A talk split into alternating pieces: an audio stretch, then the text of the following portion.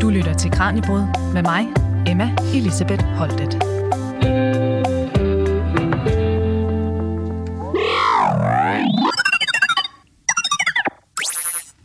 I dagens program, der trykker vi på en masse forskellige kunstneriske benspændsknapper og dykker ned i diverse formler, der kan sætte skub i den poetiske proces, når vi zoomer ind på systemdækning. For al lyrik er i bund og grund bygget op på et system, men nogle digtere tager mildest talt det her koncept meget længere end andre.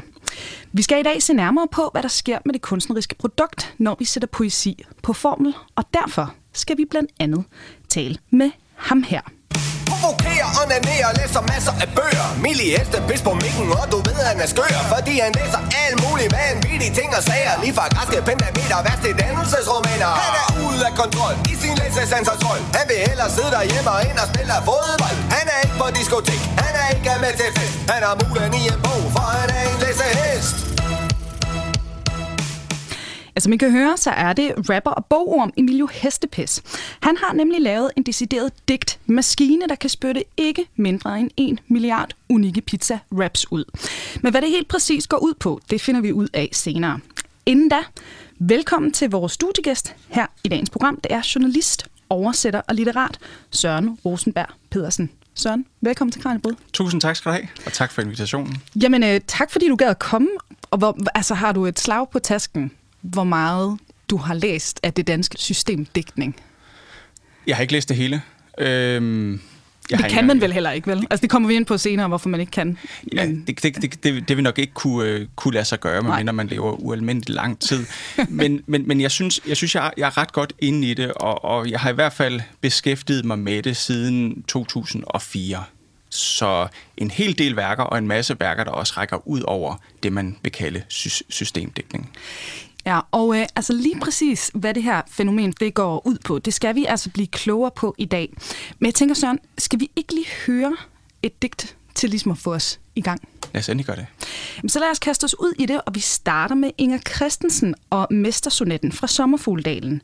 Velkommen her til dagens Kranjebrød.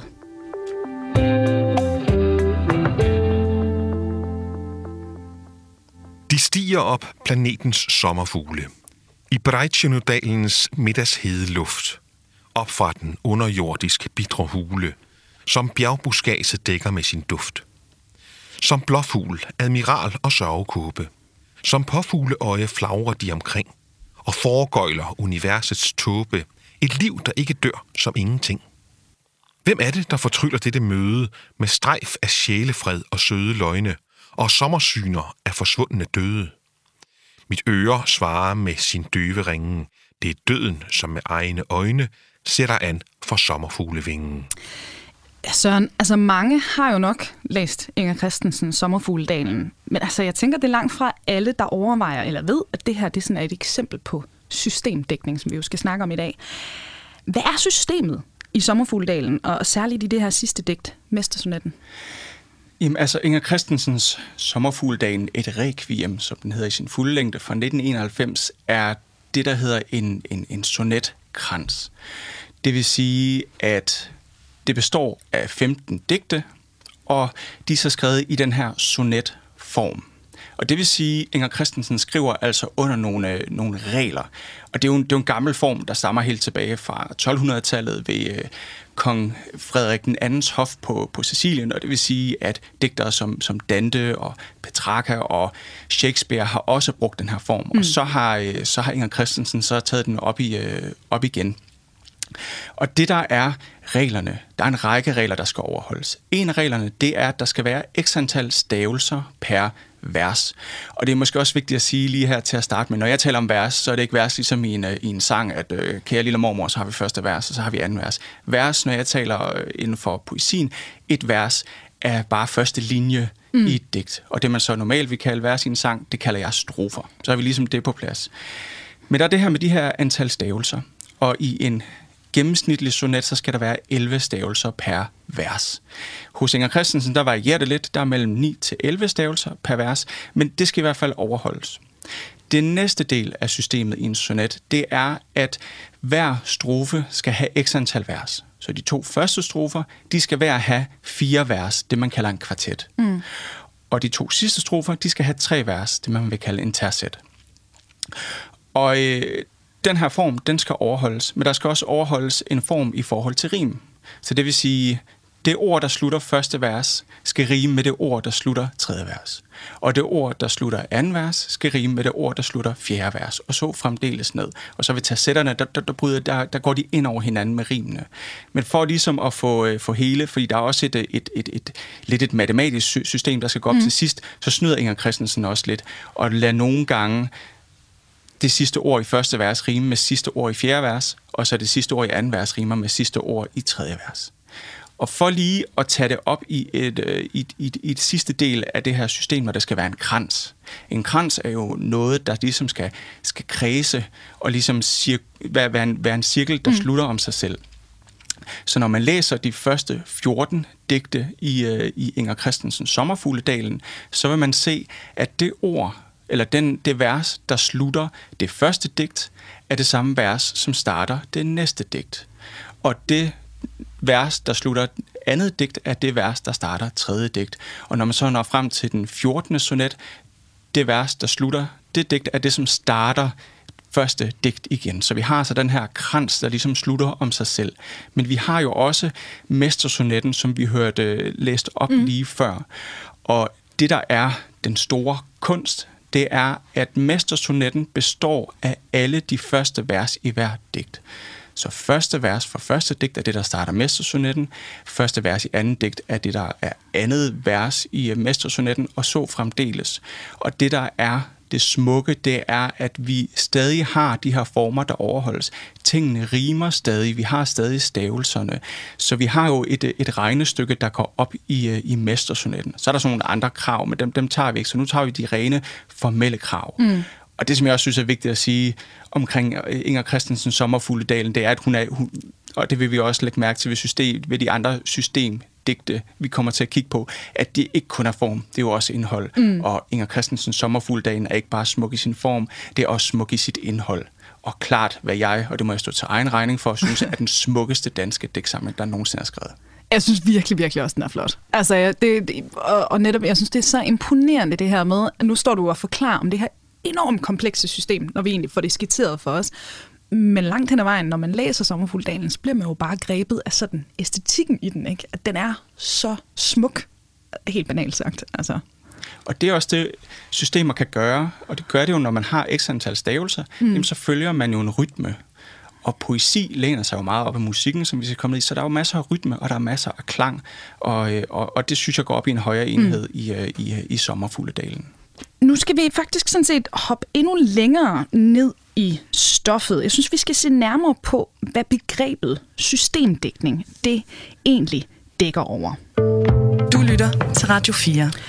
Så lad os lige prøve at få lidt flere ord på det her. Jeg har jo berørt det ganske kort i, i introen, men altså, hvad er systemdækning, hvis vi skal prøve at forklare ordet?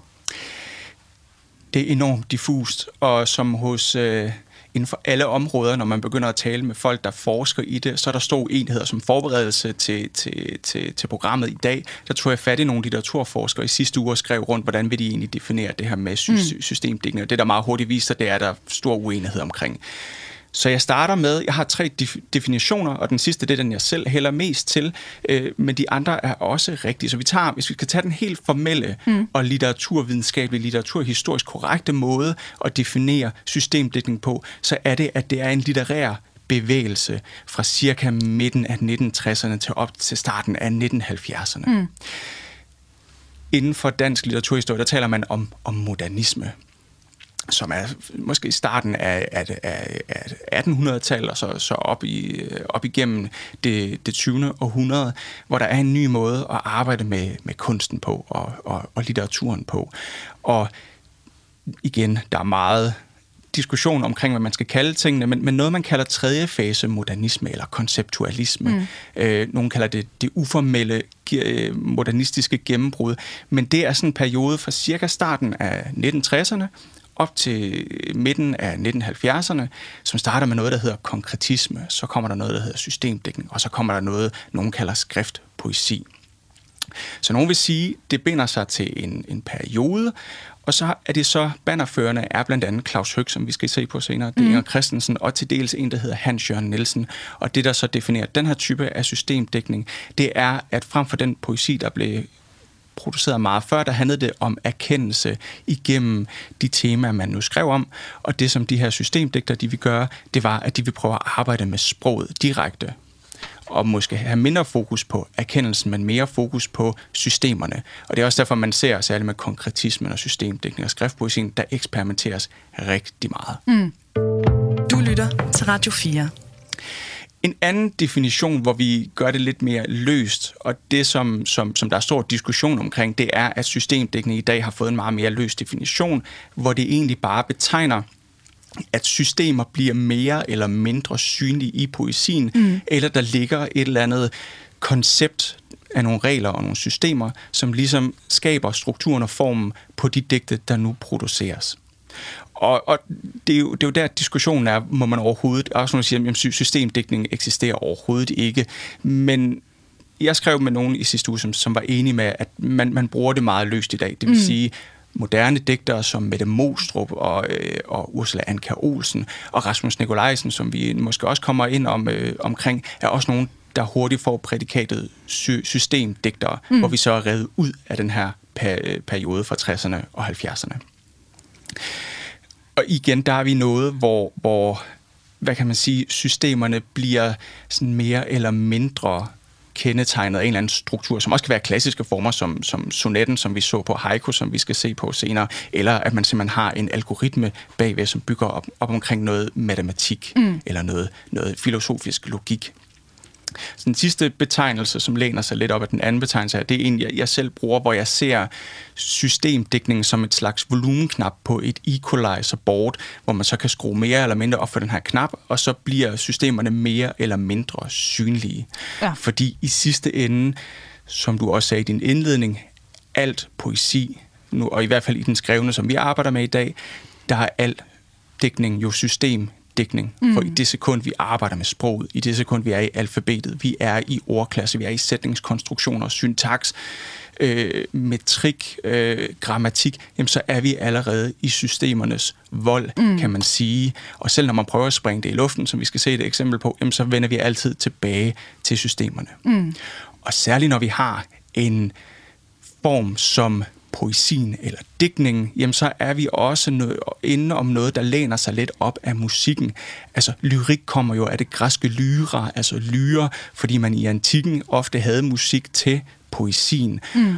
Og der er meget fokus på det her med det skabende. Altså poesi kommer af det græske poiesos, det her med at skabe eller frembringe noget. Og det er også noget, der kommer til at kendetegne det, man vil kalde systemdigterne. Det er, at de måske også ofte ser sproget som et materiale, man ligesom arbejder med. Ja og så former man det, ligesom man formulerer som, som billedkunstner.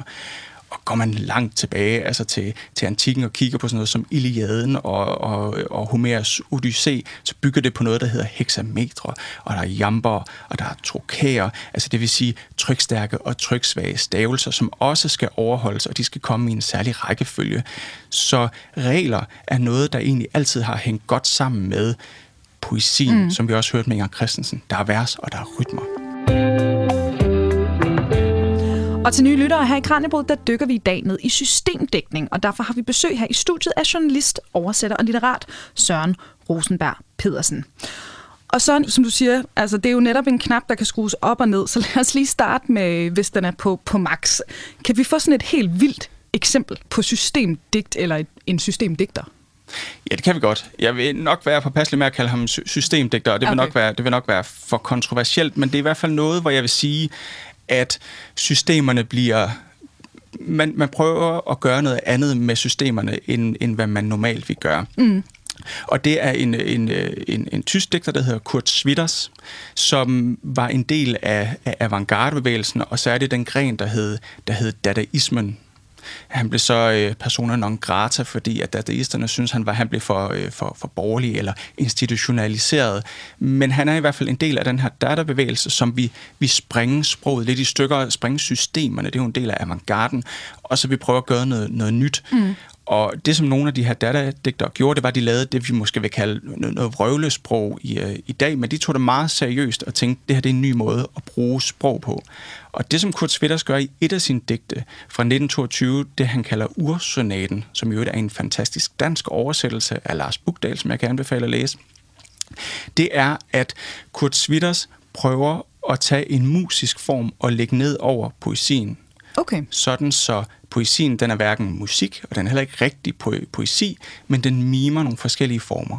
Og det, som Kurt Switters ursonate ligger allerede i, i titlen med sonate, det er, at den, den imiterer den her musiske form, der hedder sonateformen. Det vil sige, det man skal forestille sig, og det er jo svært i, i radio, men man kan, jo, man kan jo google, men det man skal forestille sig, det er, at man har nærmest et partitur, altså et nodeark, mm. ligesom i, i musik. Man har så fjernet selve nodestregerne, men man har altså et, øh, et skelet af nogle kasser, hvor der så er nogle ord inde, nogle, nogle, det vi vil kalde vrøvleord.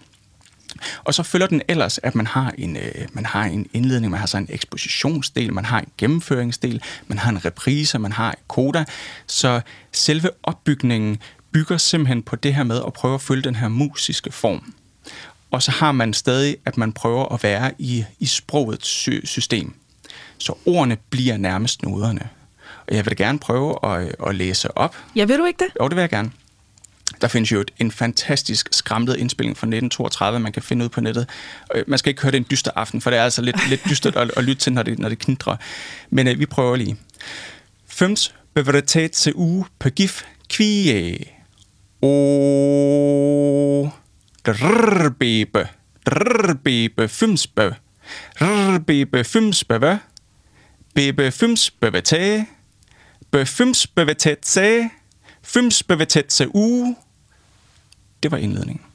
Fedt. Altså nu, jeg, jeg vidste ikke, du ville læse det der op. Nu startede jeg jo bare med de der bebop øh, robot-maskinlyde. det er Ja. jo ikke helt, ikke helt ved siden af, synes jeg. Det er ikke helt ved siden af. Og man kan sige, mm, en del af avantgardebevægelsen var jo også meget optaget af maskiner. Mm. Øh, så så jeg, jeg, tror ikke, jeg tror ikke, det er det, Kurt Switters har, har tænkt på, men der kan godt være sådan noget blip-blop lyde over det. Ja. Bevæge Ja. og hvad der ellers kan være. Ja, og det er vel også et eksempel på, hvordan nogle af de her ting, der egentlig måske fremkommer ret tilfældigt, jo altså er med til at skabe nogle billeder og associationer i, i lytteren eller modtagerens hoved, ikke? Altså. Klart. Men altså, man skal jo nok ikke sidde og prøve at se, om man kan finde en eller anden mening Nej. i det, i, alene i det der, bliver, det, der bliver sagt. Det bliver, det bliver, det bliver en sejkamp i hvert fald. Og, øh, og lad os så lige, nu skruer vi så på knappen igen og går ned i sådan den, den moderate ende af skalaen, for også lige at tage det med. Hvad, hvad kunne moderat systemdækning så øh, være? Jamen, altså der vil, nu kommer vi til at høre, jeg har egentlig to ek- eksempler, jeg gerne vil pege på. Det ene, det er, det er Inger Christensens alfabet. Normalt så man vil sige, det som er, er systemdækningsværket hos Inger Christensen, mm. det er en samling, der, der hedder det fra, fra, fra 60'erne, men den er simpelthen for avanceret og heller ikke så venlig at tage med i radioen, synes jeg ikke. Men Inger Christensen har skrevet det, den her øh, digtsamling, der hedder Alfabet fra 1981. Mm. Og det, der er systemet i det, det ene er det alfabetiske system. Altså, det første digt, der, det er ord, der starter med A. Andet digt er ord, der starter med B. Tredje digt er ord, der starter med C. Og så fremdeles, så bliver mm. det så sprængt lidt i luften til, til sidst. Men man prøver at følge det her system til at starte med. Det andet underliggende system, det er, at Inger Christensen benytter sig af det, der hedder Fibonacci-sekvensen, som også bliver brugt i, i, i, i naturvidenskaben, den bliver også brugt i musikken, så det, det, er, sådan en, det er sådan en sekvens, som, som der bliver taget fat på igen og igen, og jeg kommer til at og, og, og, og måske snakke lidt mere om den senere, men det, der er med Fibonacci-sekvensen, det er, at hvert tal er summen af de to foregående tal. Mm. Så det vil sige, 1 plus 1 er 2, 2 plus 1 er 3, 3 plus 2 er 5, 5 plus 3 er 8, og så fremdeles. Og det, der er spændende ved, ved Fibonacci-sekvensen, det er, at den på, på en gang jo har et en, en struktur og et system, som er den her måde at udregne tingene mm. på, men samtidig så gentager den aldrig et mønster. Så det er jo noget, der både har en struktur og har en ikke-struktur. Okay. Og det seneste eksempel, jeg har set, hvor man har taget det her ud i den, ud i den virkelige verden, det var et forskningsprojekt, der blev udgivet her tidligere i sommer, hvor en række fysikere havde prøvet at bruge Fibonacci-sekvensen til i det, der hedder kvantecomputere, og kontrollere det, der hedder qubits, som er en slags atomer, der kan lære data. Og den vil man gerne, problemet er, at man kan ikke få dem til at fungere så længe, så det vil man gerne prøve at se, om man kan få til at fungere lidt længere. Og det man så havde gjort, det var, at man havde taget den her laserpuls og lavet det ud fra Fibonacci-sekvensen. Og det man oplevede, da man bombarderede de her atomer med den her Fibonacci-sekvens laserpuls, det var, at de fik forlænget deres, hvad kan man sige, deres levetid. Og de opførte sig, som om de var i to tidsdimensioner på én gang. Så det, man nærmest kan forestille sig, det er, at man har en kasse fyldt med, med, med dokumenter. På et tidspunkt, så er den fyldt op, og jo, det, det her det er et helt forvrængt billede, mm. men det er sådan måden, jeg fatter det på. Og så er den fyldt op med, med papir. Så skyder man den med den her øh, lasersekvens, og det, der så sker, det er, at lige pludselig så har man mere plads i kassen, men uden at kassen bliver større, og uden at papirerne bliver mindre. Så man opfører sig, som om man har mere plads. Man opfører sig, som om man er to steder på én gang, uden at man egentlig er det. Og det er kun noget, der kan foregå i kvantemekanikken, og så ophører min forståelse af det også. Det er altså virkelig spacey. Og det var, det var så et eksempel på moderat systemdækning. Ja.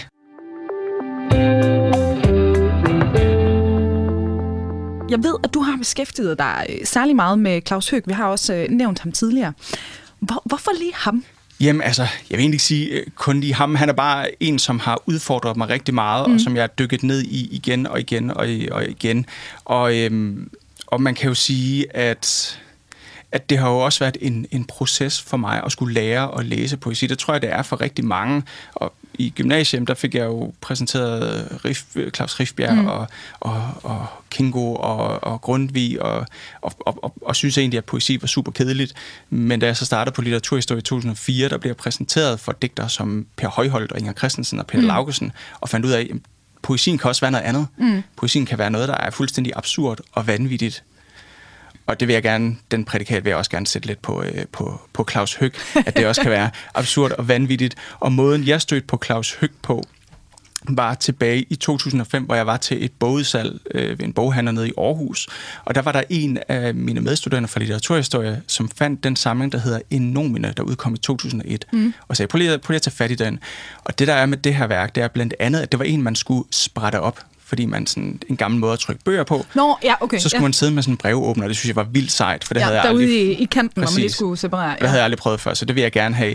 Øh, så der var sådan en, en, tak, sådan en, en noget, noget, noget taktilt ja. i at skulle have fat i det. Men der er også det med, at da jeg så kom hjem, og jeg læste de her digte, som faktisk er, er forholdsvis ikke lette at for, forstå, men de er skrevet meget i prosaform, kommer lidt mere ned i, i Claus Høgs former her, her senere.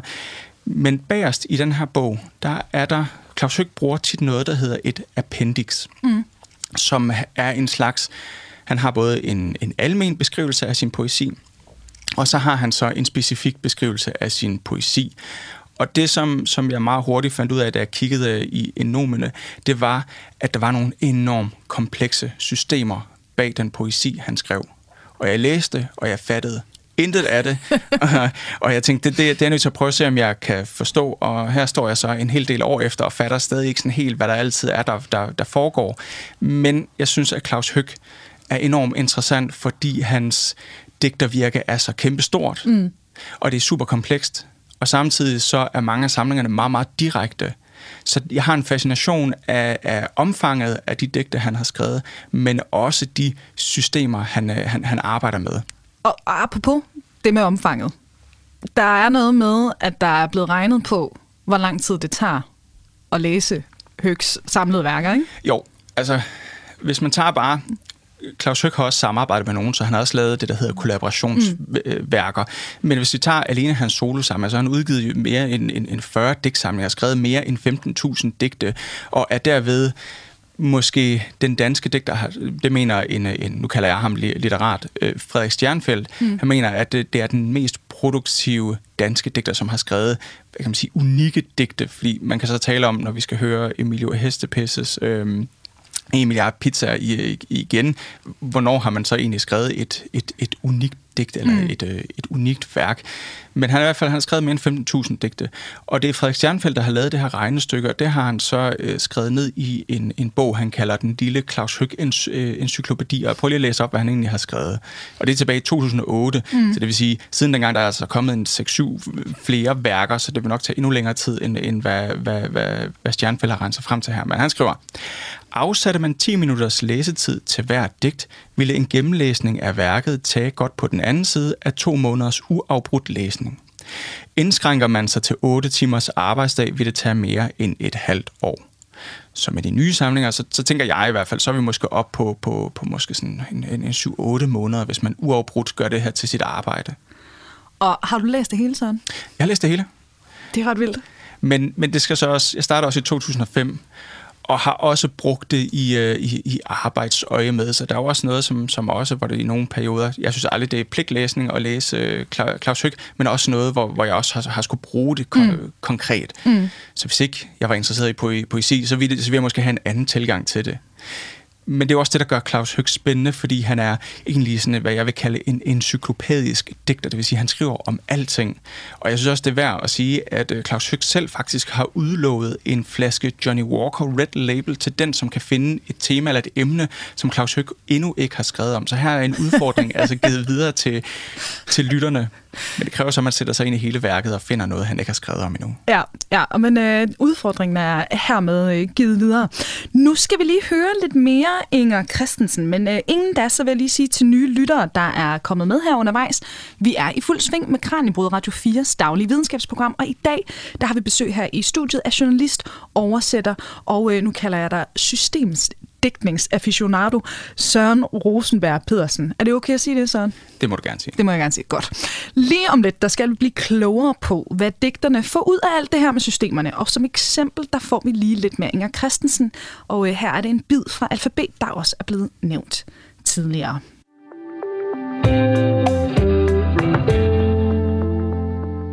Efteråret findes, eftersmagen og eftertanken findes, og indrummet findes, englene enkerne og elstyret findes enkelhederne, findes erindringen erindringens lys. Og efterlyset findes egetræet og elmetræet, findes og enebærbusken, ensheden, ensomheden findes, og æderfuglen og æderkoppen findes, og eddingen findes, og eftertiden, eftertiden. Du lytter til Radio 4.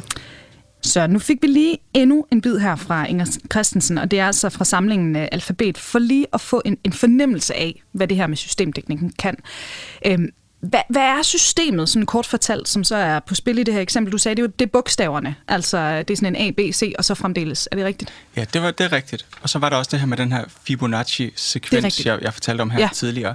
Og jeg synes, det vi kan bruge den her oplæsning til, det er egentlig også at vise, at at systemerne også kan være med til at skabe en rytme. For jeg synes, det som, som gik igen i, øh, i, i den her oplæsning, det var, at der var en eller anden rytme i den mm. måde, der blev læst op på. Altså det her med, at efteråret findes, eftersmagen og eftertanken findes, og enrummet findes, englene er øh, enkerne og elstyret findes. Mm. Altså der er hele tiden den her rytme, som, som, som skrider fremad. Og det her med, at der også skiftes i, uh, i alfabetet, fordi vi skal over i den næste sekvens mm. i, uh, i talrækken, så det bliver længere og længere, gør, at der kommer en eller anden intensitet også. Og lad os lige få uh, et til eksempel på det her med, nu snakker vi jo forskellige artede systemer, som, uh, som digterne de kan tage i brug. Lad os lige få en bid fra Rasmus Nikolajsen. Jeg fangede en svale og gav den til min elskede da. Hendes øjenbryn ligner en svales sorte vinger næste. Morgen var svalen her endnu men min elskedes øjenbryn var fløjet bort. Sådan kan det gå, når man vil lege digter. Du lytter til Radio 4. Det var faktisk et spørgsmål, vi blev nødt til at sende videre til dig, da vi havde snakket eksempler og indlæsning og sådan noget. Min kollega Kasper, da han skulle indtale de her øh, øh bidder fra Inger Christensen og nu her Rasmus Nikolajsen, og det er fra Alting ender med et bryllup. Altså, når man læser op, og man så skal bryde midt i et ord, hvis linjen den knækker, eller om man skal fortsætte ordet. Og det skrev du, det er der faktisk ikke noget enkelt svar på. Er det rigtigt forstået? Ja, og det er jo, altså, det vil der helt sikkert være nogen, der siger, det er der. Mm. Og andre vil sige, jamen det er jo sådan en, en fortolkningsting. Ja. Øh, jeg synes, at jeg, jeg, havde, jeg havde skrevet til jer, jeg havde sendt en, en oplæsning med Rasmus Nikolajsen, mm. og prøvet at sige, prøv, prøv at imitere det. Og jeg synes, det som, som jeg godt kunne lide ved den oplæsning, vi lige hørte, mm. det var, at man faktisk fulgte de her, det man kalder enchampementer. Det vil sige, når et vers slutter, jamen, så kan det være, at det fortsætter i det næste vers. Og det ja. gør det her jo. Det, det er jo nærmest en prosatekst, mm. der så også gået op af de her enchampementer. Og jeg kunne godt lide den måde, at der blev stoppet på selvom sætningen egentlig ikke var færdig, for det giver en anden skæv rytme. Ja. Så hvor sommerfugledalen og alfabet har en meget flydende rytme, mm. jamen så den her måde at læse op på, hvor man faktisk tager verset bogstaveligt og ser, nu det slut, jamen så holder man en pause der, og så fortsætter man bagefter. Det er også noget, Claus Høg bruger rigtig meget. Han arbejder jo med, med, han arbejder med mange former, men det, han har blandt andet har brugt i de sidste rigtig mange år, er, er haiku-formen. Altså det her med, at man har 17 stavelser i det hele. I første vers har man 5 stavelser, i anden vers har man 7 stavelser, og i sidste vers har man 5 stavelser igen. Så er der nogle andre regler, dem er han så ligeglad med.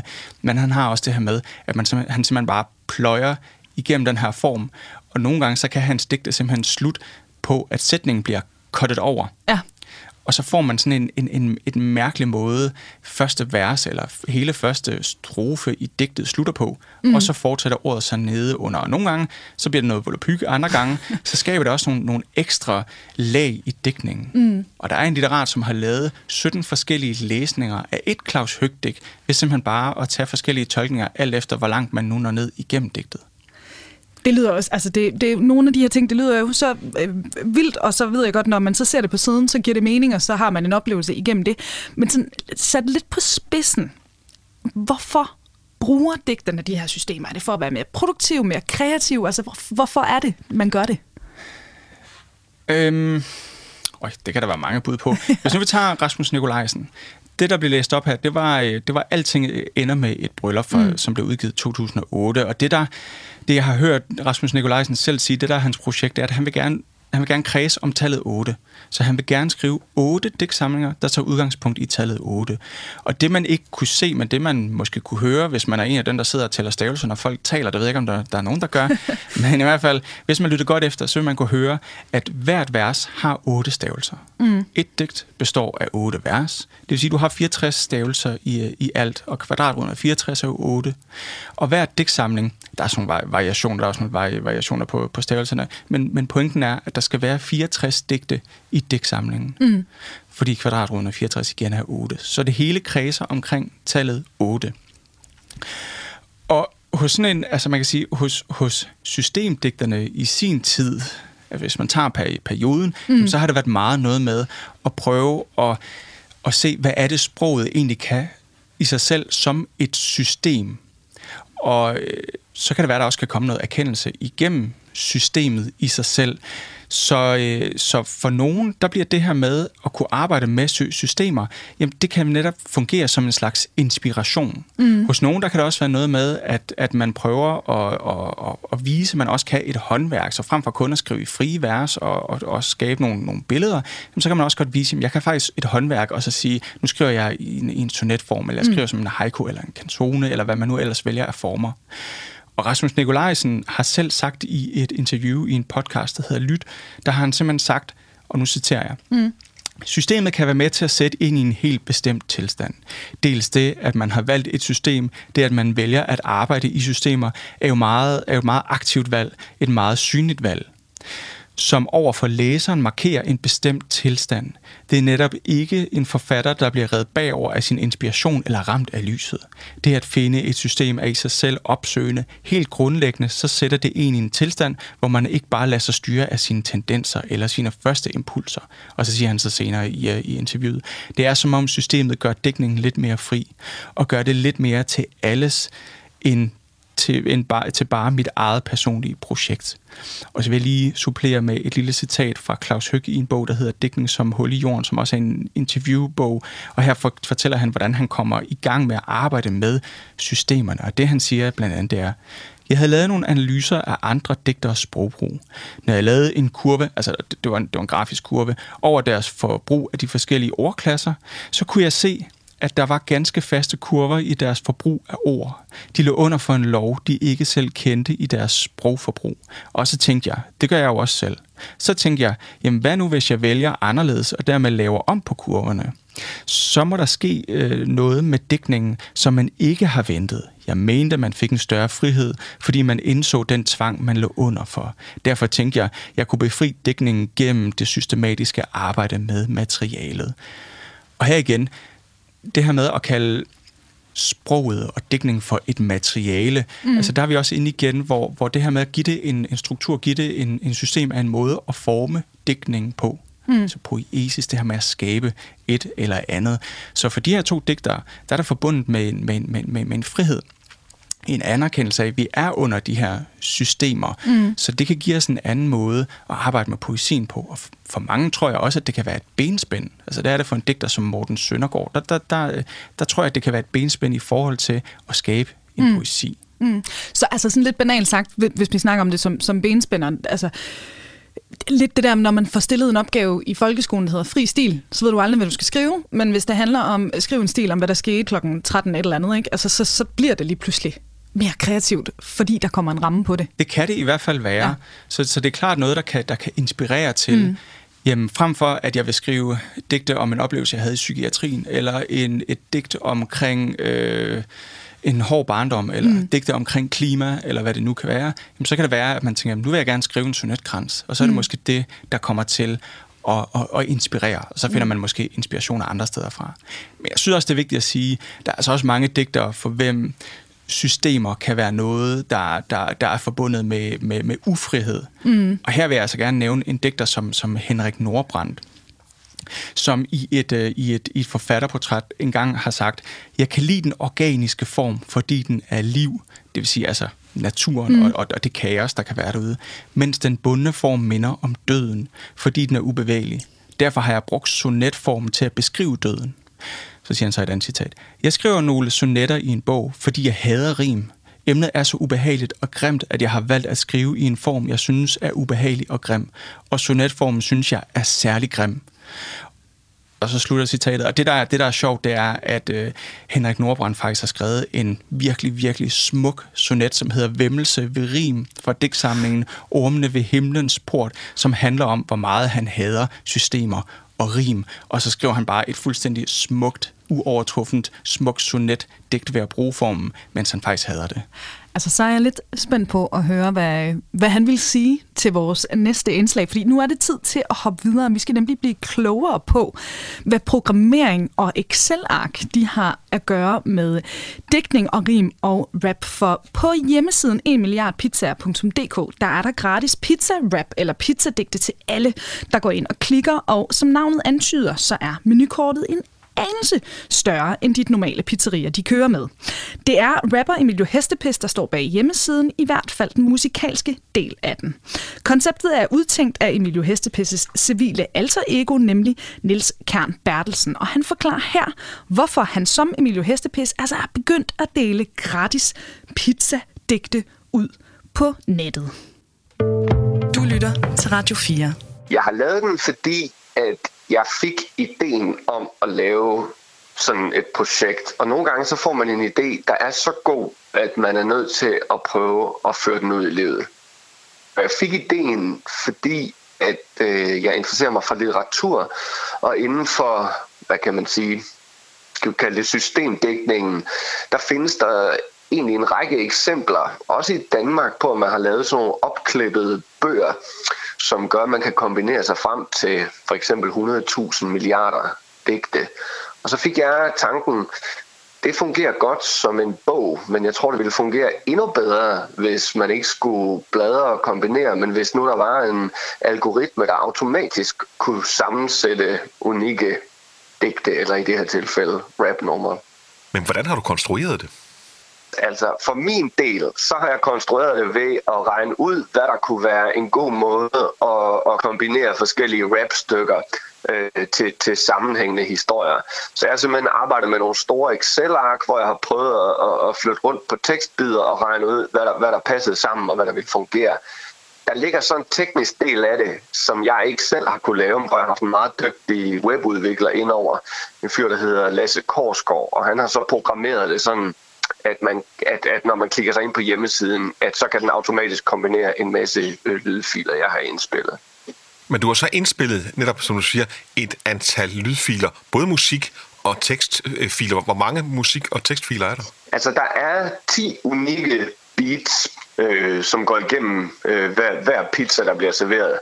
Og så er der øh, det, man i rapmusik kalder 16 bars, altså 16 linjer, som er delt op i, i rim, så det vil sige, at der er otte rim. Og de otte rim findes også i 10 varianter hver især. Så vi har indspillet øh, 80 korte lydklip, hvor jeg rapper et rim. Det vil sige, at, øh, at rent rapmæssigt, så er der 10 8. variationer, altså 100 millioner variationer, fordi der så også er 10 forskellige beats, så er det faktisk 10 9. variationer, altså en milliard øh, variationer, øh, en milliard forskellige muligheder. Man kan sammenligne det lidt med, hvis man kender en almindelig kombinationslås, som man for eksempel kan have til sin cykel. Hvis man så har en trecifret kombinationslås, hvor tallene kan gå fra 0 til 9, så har låsen 1000 forskellige mulige kombinationer. Og den hjemmeside, jeg så har lavet med, med pizza wraps, den svarer egentlig lidt til en kombinationslås med 9 led, hvilket så giver 10 i 9, altså en milliard forskellige mulige kombinationer. Sig mig lige, hvorfor er det egentlig pizzaer, du kombinerer? Det er et godt spørgsmål. Jeg tror, jeg vil sige, jeg oplever, at der i samtiden er en stor optagethed af pizzaer. Altså pizza emojis og pizza memes og pizzerier. Og jeg synes egentlig, at pizzaen er et, ja, et interessant, sådan lidt, øh, hvad kan man sige, postmoderne, popkulturelt fetish-objekt. Øh, og jeg har længe haft lyst til at, at skrive en sang om pizza, men man vil altid gerne lave noget lidt originalt og noget, som ikke er lavet før.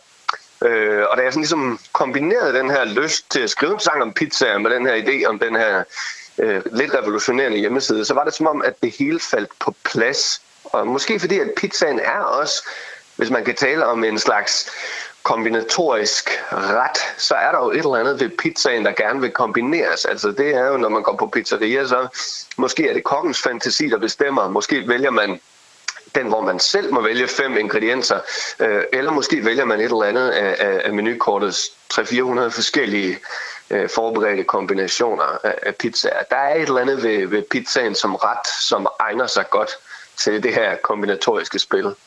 Er der egentlig brug for Emilio Hestepis længere, når nu vi har en milliard pizzaer.dk?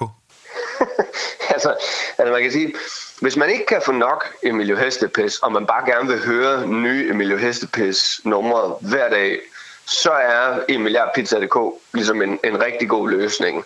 Øh, fordi der vil være musik nok til, til resten af livet. Så på den måde kan jeg godt øh, stoppe med at, at arbejde nu. Og det, det er da også rart at vide, at øh, der er en tryghed derude for dem, der eventuelt måtte være blevet helt afhængige af, af min musikalske produktion.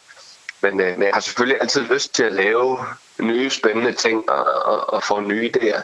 Så jeg, jeg tror ikke, jeg er helt færdig, selvom jeg nu har lavet en meget stor mængde rap-numre. Men du er måske færdig med pizzaer? Ja, jeg tror, jeg er færdig med pizzaer. Fortalte her Niels Kjern Bertelsen, bedre kendt som rapper Emilio Hestepis, og det var til vores reporter Kasper Fris. Der er altså forløbigt, kan vi så fortælle, afhentet knap 7.000 pizzadigte på hjemmesiden 1milliardpizzaer.dk. Og til nye lyttere her i Kranjebrud, der dykker vi i dag ned i systemdækning, og derfor har vi besøg her i studiet af journalist, oversætter og litterat Søren Rosenberg Pedersen. Og Søren, jeg synes jo, vi skal bestille et pizzadigt, så lytterne de lige kan forstå, hvad det egentlig er, den kan, den her digtmaskine, som, øh, som Niels han har lavet. Men inden da, har, har der en kommentar, du lige vil knytte til det, han fortæller her? Altså, jeg synes, øh, jeg synes, det er fedt, at han, at han både har tænkt, der skal laves en, en, en algoritme, som, som skal lave de her opskrifter, og samtidig også er fascineret af det her med, med, med pizzaer, som jo er den her, man har den blanke dej, og så kan man lave alle mulige kombinationer, og hvis man hører nogle af de her, altså der er jo ingen grænser for, hvad Emilio Hestepes kan finde på at kaste på sine, på, på sine pizzaer. Jeg synes bare, man, man, man egentlig skal, skal, skal gå ind og, øh, og bestille, og jeg synes, også, jeg synes også, det er interessant, det kan vi så dykke ned i om, om lidt, hvis det bliver aktuelt, mm. men nu snakker vi rigtig meget for tiden omkring de her kunstige intelligenser, som, mm. kan, lave, som kan lave kunst, og, og, og, og som jeg også hørte, der, der blev spurgt til, jamen er Emilio Hestepest lige pludselig re- relevant mere, hvis, øh, hvis øh, hans hjemmeside egentlig bare kan, kan, kan, kan generere kunsten for ja. ham. Ja. Så det, det, det synes jeg egentlig lægger op til en enormt spændende samtale og, øh, og diskussion. 100 procent, og det er vel netop noget af det, altså, det, altså internettet og programmering og alle de her nye ting i virkeligheden, så ligger oven i det her systemdækning. Ikke? Altså, at nu har vi bare nogle endnu større muligheder i forhold til faktisk at få, få nogle maskiner til at skabe det for os. Ikke? Altså, Præcis. Skal vi prøve at bestille et Meget pizza gerne, jeg er lidt sulten. Øhm, vi, vi er jo så gået ind på hjemmesiden her, så, så er der en bestil nu-knap. Så lad os lige prøve at høre. Og det her, det er jo så simpelthen et unikt digt. Det er jo ret vildt. Vi prøver. Bestiller pizza, står der. Den står lige og tænker.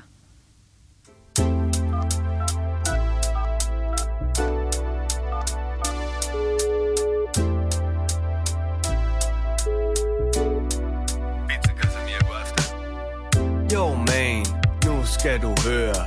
Ringer fordi jeg er i pizza-humør. Jeg prøver at gøre mit liv dejligt nemt Så i dag er der pizza til mig igen.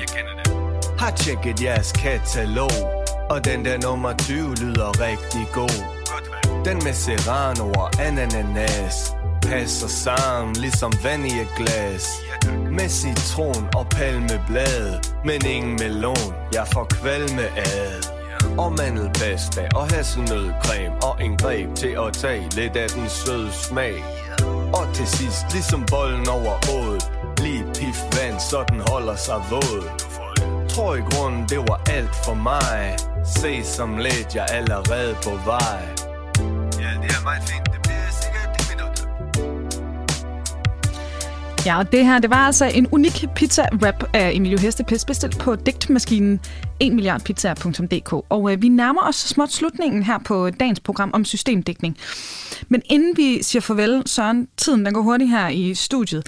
Men øh, jeg bliver altså også lige nødt til at øh, høre noget om, øh, hvad, altså, i forhold til, hvad der sker lige nu på systemdækscenen. Fordi nu hører vi jo selvfølgelig, altså Nils eller Emilio Hestepis, han beviser jo i hvert fald, at der er noget hip-hop-system systemdækningsscene i, i gang. Det er måske kun ham, hvem ved.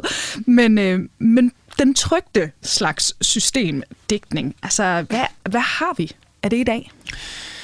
Jamen altså, jeg vil allerførst sige, der bliver udgivet så ufattelig meget poesi for tiden mm. for undergrundsforlag, små tidsskrifter, så jeg har, jeg mener om, jeg har svært ved at danne mig et overblik, så jeg rakte også ud her i, i sidste uge til nogle af de her litteraturforskere og, og, og litterater. Og det, som var mit udgangspunkt, det var, at jeg har ikke en fornemmelse af, at ligesom i 1960'erne og 70'erne, at der er sådan en dyrkelse af, af systemerne, og det er noget, der, der, sådan, der, er noget, der optager sådan de, de yngre eller nyere digtere. Altså jeg synes ofte, det er mere temaer, man ser som, som klima mm. og, og, og, og psykiatrien og, og det med hverdagen og, og, og eksistensen som temaer. Mm. Men derfor er der stadig nogen, der arbejder med sy- systemer. Og man kan sige, Lige for tiden, der er det øh, digteren Ursula Anker Olsen, som er rektor på Forfatterskolen, som også er en, der arbejder ret meget med, med systemer og, og, og også mu- musikken. Så jeg tænker, der er i hvert fald nogle årgange af nogle elever, som godt kan blive eksponeret for mm. systemdækning, og jeg tror også, det er noget, man, man, man bliver præsenteret for. Men det er ikke sådan min, min fornemmelse, at det er noget, der, der dyrker sådan meget konkret. Mm. Men jeg har jo forberedt mig, ja. så jeg har jo også taget, taget nogle, nogle nye med. Jeg har fundet, øh, jeg har fundet to, som jeg i hvert fald lige vil, vil fremhæve. Mm. som, som, øh, den ene, det er en, der hedder Liv Ea, som er født i 1999, som sidste år udkom med det, som, som vist er hendes poesi- eller dækningsdebut, der hedder Lys bliver til løv. Og det, som er med, øh, med den her, øh, den her digtsamling, det er, at den er, øh, den er konstrueret, den er, den er det, man kalder et cut-up, altså mm. en slags collage.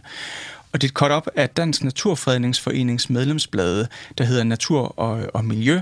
Og der har hun så klippet, altså alle sætninger i samlingen er simpelthen klippet ud derfra, og så sat, uh, sat, sat sammen som en collage. Okay, vildt, ja. Cut-up-teknikken er sådan meget klassisk brugt øh, poesi teknik, men det jeg godt kan lide ved samlingen, det er, at hvis man læser digtene, så kan man også se, at nogle af digtene er lidt skæve og, og står sådan lidt, som, så selvom man ikke ser direkte de her medlemsblade aftryk, så kan der godt være lidt i, øh, i, i strukturen, hvor der er lidt mellemrum, og, og hvor, hvor, det, hvor, hvor, det, hvor det knækker lidt, og det synes jeg er rart. Og så vil jeg da også bare lige sige, at, øh, at Liv Ea har været så sej, at hun har simpelthen doneret hele sit forfatterhonorar til Dansk Naturfredningsforening. Okay, det, det er... Øh det er også ret vildt. Og den anden, det er helt spritnyt. Det er en, der hedder Astrid Lundqvist, mm. som er født i 2001, som har i det nye udgave af det kunst- og, og lyriktid, eller dækningspoesitidsskrift, der hedder Vedkorn. Et gammelt klassisk øh, poesitidsskrift, som jeg altid kan anbefale alle at øh, abonnere på. Mm. Men i den seneste udgave, som er nummer tre, der er hende her Astrid Lundqvist, hun har lavet sådan en slags jeg ved ikke, man skal kalde det, jeg kalder det kryds og tværs øh, digt, som hedder Græsland. Og det, som er med det her digt, det er, at man kan både læse digtene horisontalt, som mm. man normalt læser digte, men man kan faktisk også læse digtene vertikalt. Så det vil sige, man kan også læse nedad. Så der foregår altså flere digte på én gang. Okay. Så du kan både læse det normalt, og så kan du også læse dem, dem, dem nedad. Og det er i hvert fald det, det, det seneste eksempel på nogen, der aktivt har arbejdet med noget struktur og system, uden at jeg vil kalde Astrid Lundqvist for en, for en systemdigter. Så arbejder hun i hvert fald med, med sy, sy, systemerne. Og det har jo så givet på Altså nu, jeg er ikke specielt øh, litteraturnørdet, men, men jeg har nogle venner, der, der skriver sådan noget. Jeg ved, det der, altså, det der med at komme i hvedekorn, det er sådan, det er ret vildt, ikke? Og det er det. Ja, ja. Jeg vil og... sige, at jeg debuterede selv i, i 2014. fedt, fedt. Jamen altså, så vidt jeg har forstået, der er det sådan, det er feinschmecker. Det er, hvis man er rigtig, øh, rigtig digter, ikke? Altså. Så bliver man glad for at komme i vedkorn. Ja, præcis. Så hvis nu nogen af lytterne, de gerne vil nørde ned i det her, altså, øh, hvilke, hvilke digter vil du sådan anbefale, at man griber fat i? Og er der eventuelt også nogle sådan ressourcer, hvor man kan læse mere om, om systemdigtning som genre eller bevægelse? Ja, altså jeg vil, jeg vil starte med at tage fat i digterne. Altså Claus Høck helt klart. Ja. Altså også fordi han bare, jeg synes han er... Han, det, det, er som om, der kommer mere og mere øje for ham. Han bliver også øh, honoreret med en, med en pris her, øh, her hvis det, jeg kan ikke huske, om det var tidligere år, eller om, om, det var, om det var sidste år. Men jeg synes klart, at man skal prøve at dykke ned i hans øh, digt og virke, selvom det kan virke uoverskueligt. Men man kan eventuelt starte med den, med den seneste, og det han selv har proklameret, mm. vil blive hans sidste digtsamling, der hedder Password, der udkom sidste år og så prøve at læse den, fordi den er skrevet i haiku, mm. men den er skrevet meget direkte. Og det her, man kan mærke, at øh, Claus Høck ikke bare er systemer, men han har også noget på, på, på hjerte. Mm. Der er jo ikke noget appendix i, i det, meget sy- symbolsk. Og han slutter faktisk med et digt, der refererer til hans allerførste øh, digtsamling, Yggdrasil. Okay. Men simpelthen læs Password, og så hvis man kan lide det, så læs bagud. Ja. Og så ser man, man kan slutte med, med Yggdrasil, fra, fra, der blev udgivet en gang i 1960'erne. Men ellers Inger Christensen, mm. øh, Sommerfugldalen, helt klart. Alfabet også helt klart. Og hvis man har mod på det, så den sammen, der hedder Det. Og så Mette Mostrup, blandt andet den her Til den smukkeste, som jeg klart vil anbefale. Hvis man skal dykke ned i det, man kalder sekundær litteraturen, så vil jeg klart, altså der udkom et, øh, et, et, et, et slags festskrift for, for, for, øh, for Claus Høck, her sidste år. Øh, men ellers vil jeg anbefale den her Frederik Stjernfelds lille Claus Høck encyklopædi. Bogen hedder Admiral, mm. Bitumen Zodiac, der udkom i 2008, hvor der simpelthen bliver dykket ned i alle de de systemer og begreber og temaer, som Claus Høck arbejder med. Han er også meget religiøs, skal der faktisk også siges. Øh, så sådan noget som kybernetik, som er noget at er sådan en slags systematik, han arbejder med, transformation, øh, entropi, øh, feedback loop, alle sådan nogle tekniske betegnelser bliver også skrevet i, beskrevet i den her bog, og giver faktisk et ret godt overblik over, hvordan man kan gå til Claus Høg. Og så, øh, så vil jeg også sige, hvis man generelt er interesseret i poesi og former, så er der Dan Ringgaards, altså en litteraturforsker, Dan Ringgaards bog fra 2001, der hedder Digt og Rytme, som bare sådan lavpraktisk går ned i, hvad er metrik, hvad er vers, alle sådan mm. nogle ting. Og det store systemdækningsværk, det er Steffen Heilsgaard Larsen, som tilbage i 1971 kom med bogen Systemdækningen. Og jeg ved ikke, om det var ham, der kom op med begrebet, men i hvert fald den bog, der har cementeret ordet systemdækning og bevægelsen. Mm. Og en sidste ting, fordi jeg ikke er bleg for at promovere, hvad jeg selv laver, så kan man også læse min introduktion til Claus Høg på den hjemmeside, der hedder Bookmate Journal, hvor jeg har skrevet et langt essay, der er delt op i tre, hvor jeg forklarer omkring Claus Høg, og hvordan man kan gå til hans værker og nogle, nogle perioder, han arbejder med, hvis man lige trænger til den lidt, lidt lettere udgave af Claus Høg-formidling. Og Søren, tiden den er simpelthen løbet fra os, så jeg tænker, skal vi ikke have et, et sidste digt til at slutte af?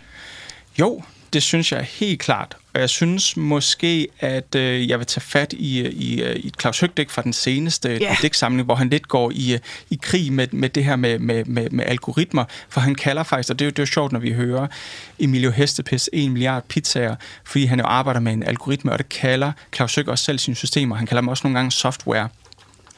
Men han siger, big business bruger algoritmen til at fastholde bestemte mønstre, jeg har for søgt det modsatte, at anvende algoritmen til en befrielse af mønstrene i sprog og dækning ved at styre mit sprog kybernetisk i de dybere strukturer.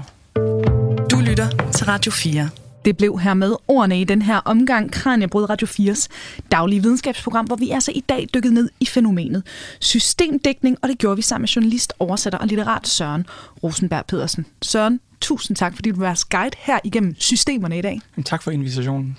Og til dig, der lytter med, husk nu, vi sender Kranjebrud alle hverdage her på kanalen, så hvis du sidder derude og har en god idé til et program, det kan være et spørgsmål, et tema, eller måske en bestemt ekspert, som du gerne vil høre mere fra her i studiet, ja, så skriver du som altid bare ind til os, og det er på kranjebrud radio4.dk. Nu er der ikke andet tilbage end at sige farvel. Mit navn det er Emma Elisabeth Holtet. Tak fordi du lyttede med her til dagens omgang Kranjebrud. Programmet er produceret af Videnslyd for Radio 4.